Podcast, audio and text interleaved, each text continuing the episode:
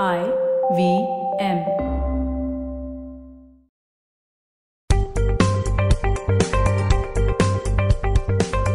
On this episode of Paisa Vaisa, my special guest Deepak Shenoy, founder and CEO of Capitalmind, talks to me about active investing versus passive investing. Hot debate globally. Deepak is going to talk about the same topic with an Indian perspective. Stay tuned for that.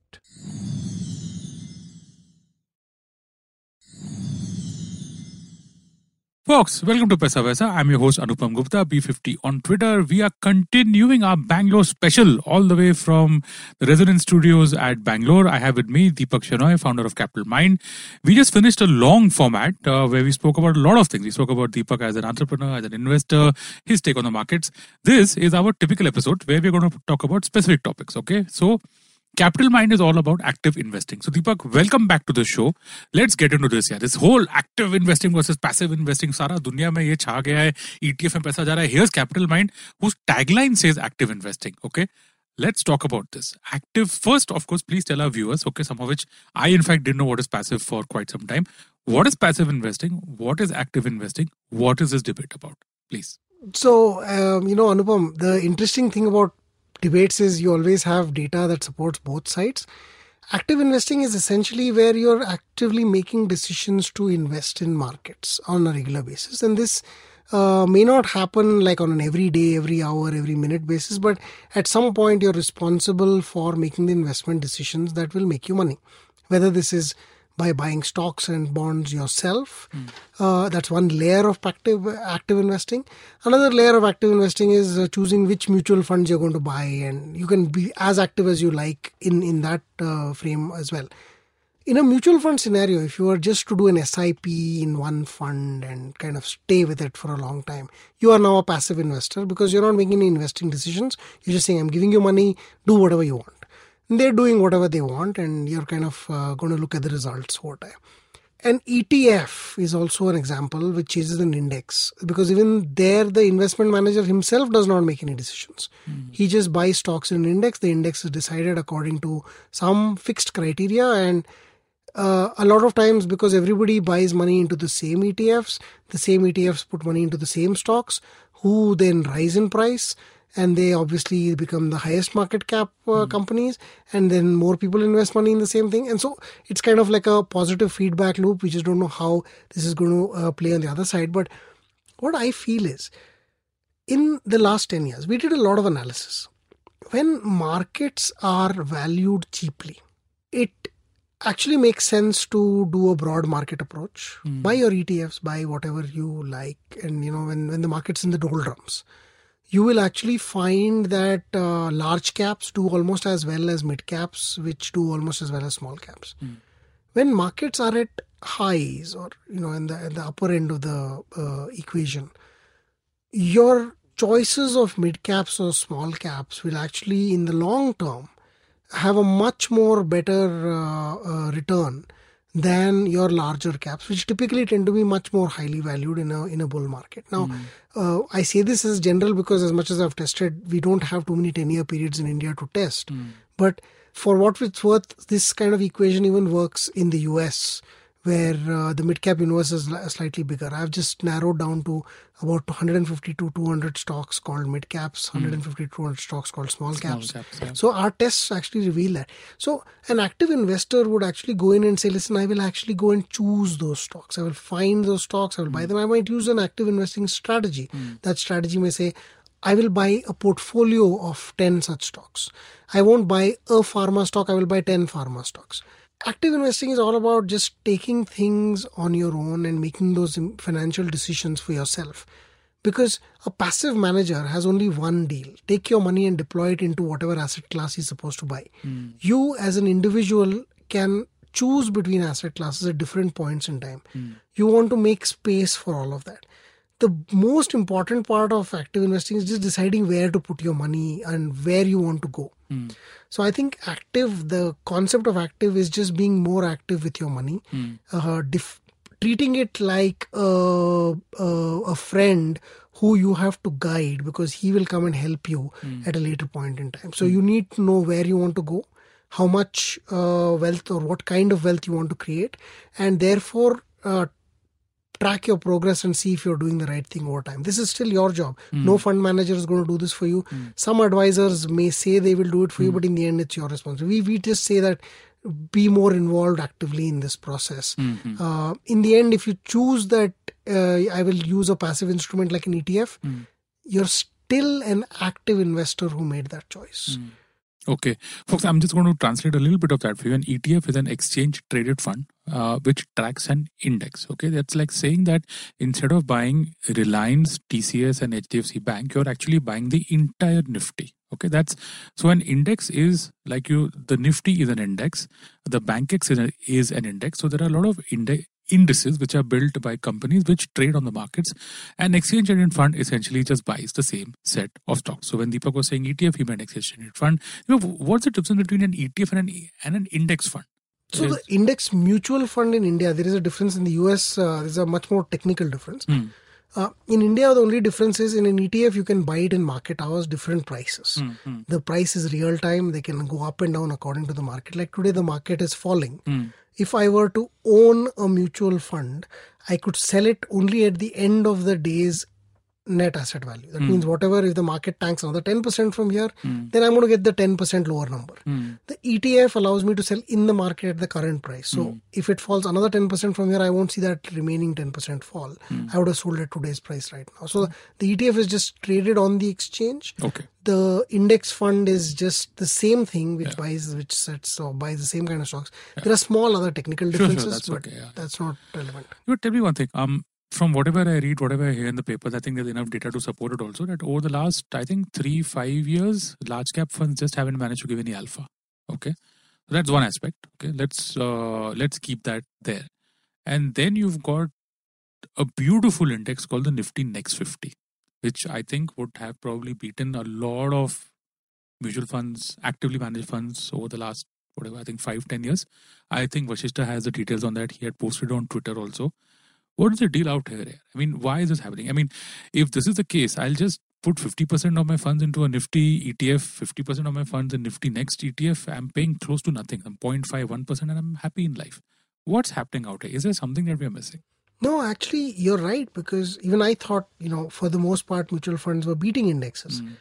I did a recent uh, back test and I found that the large cap funds, the funds that are now mandated by SEBI to invest at least 80% of their corpus hmm. in only the top 100 stocks, so hmm. their universe is limited, these funds have struggled to beat the combination that you just talked about 50% Nifty, 50% Next 50 hmm.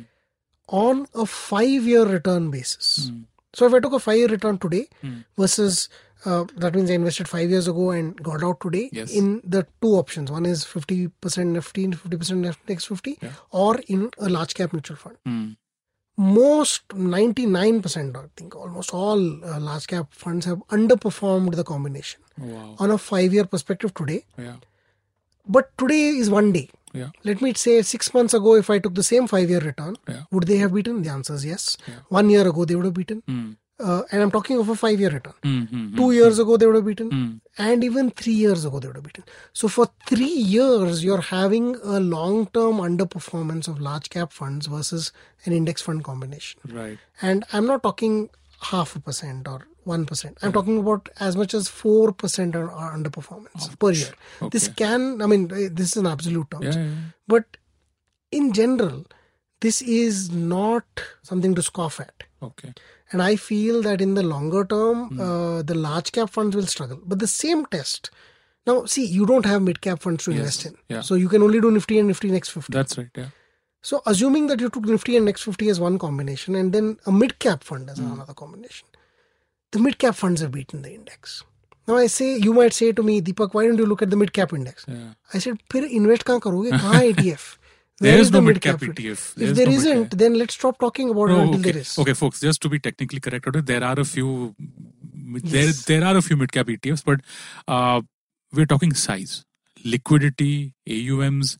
If you look at the Nifty ETF managed by SBI, it's the largest in India. It's the largest mutual fund in India. Is the SBI Nifty uh, Nifty ETF. It's got tons. It, it's got a yeah. That, that, that's a large number.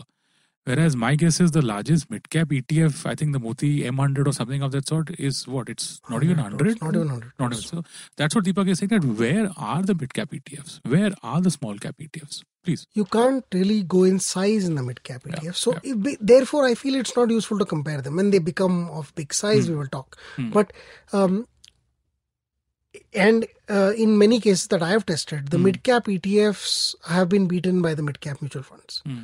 Uh, part of that is because the ETFs currently have a lopsided cost structure. Now, when your AUM is only 70 crores, Yeah, that's. you can't afford to charge only 0.1%. yeah. You have to charge 1, 1.5% because you've got to pay the salary of somebody and uh, all the people that go around creating the mutual fund and so on. So, you, your, your, your problem really is uh, uh, size. When they become much bigger, they might actually be more attractive, but right now they're not. Hmm, hmm, hmm. So, there is a dichotomy. The mid caps are beating, the large caps are not. Hmm.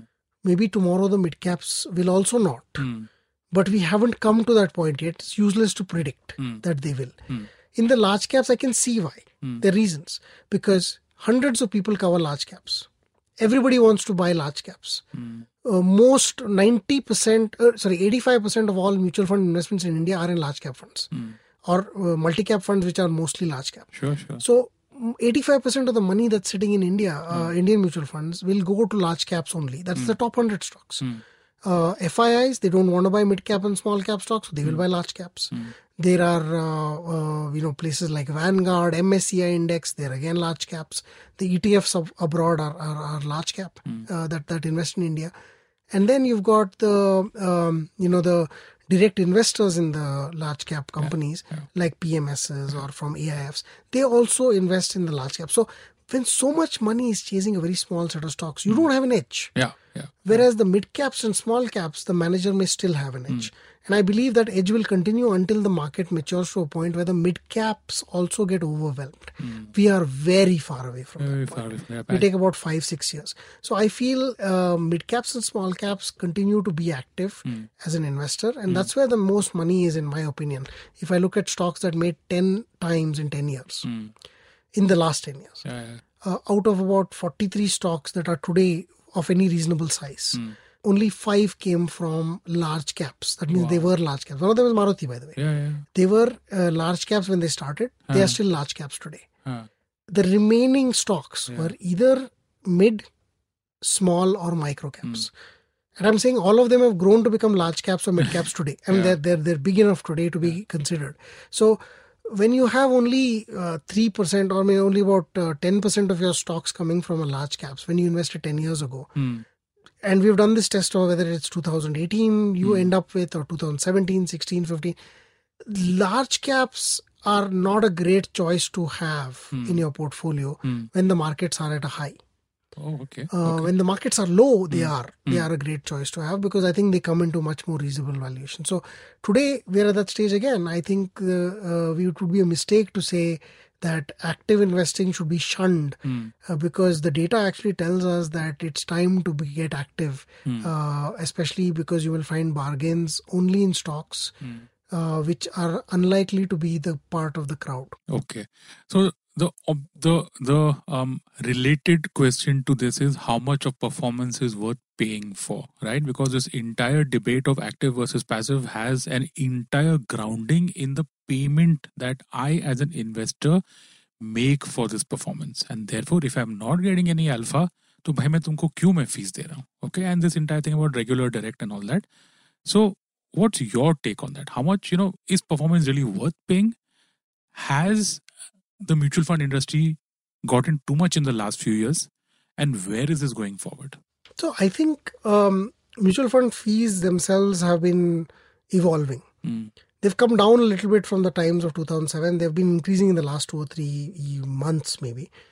But um, I think there are two kinds of people. One is a person who does not have the discipline, who would be happy to pay 1% just to get disciplined in terms of investing. Mm. And these people do it. They pay 2% or 1% by direct or regular funds on a regular basis. They just they're just happy that that money is getting invested. Mm. Mm. Now, 1% is a small price to pay for discipline. Mm.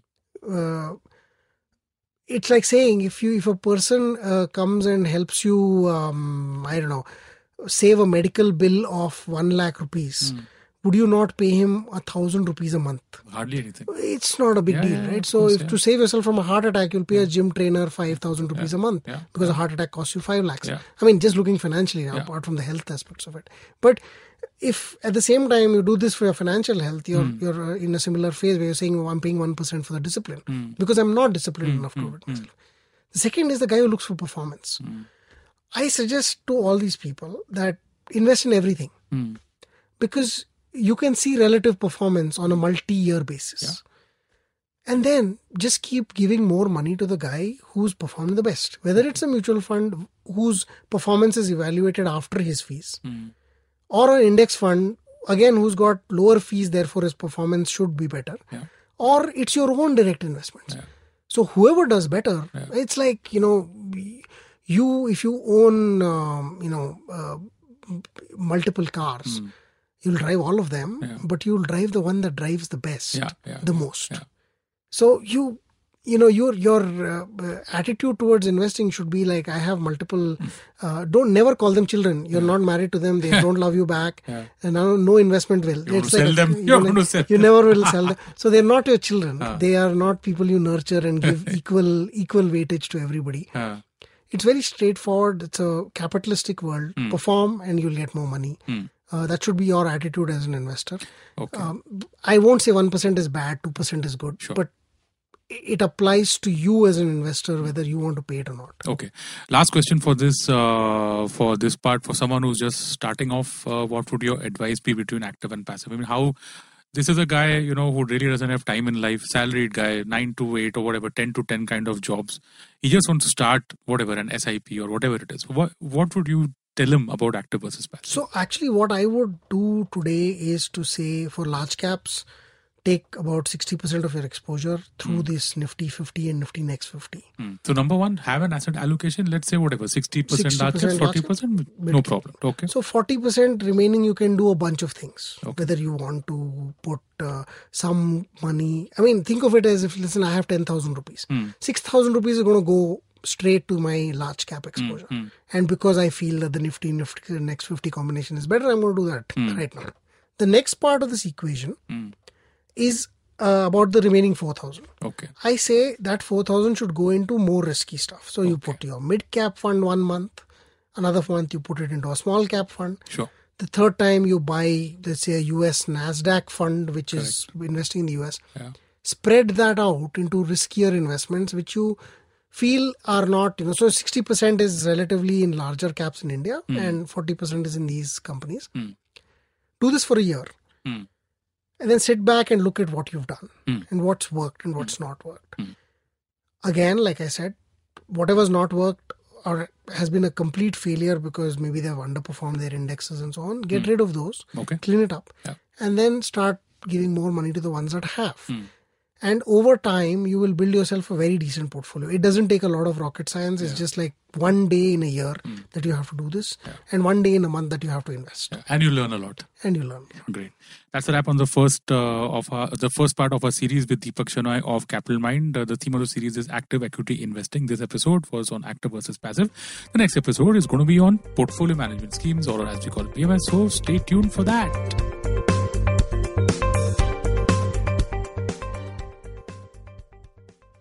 No material on this show should be considered as financial advice. The material on this show is for informational purposes only. Please consult a financial advisor before taking any investment decision.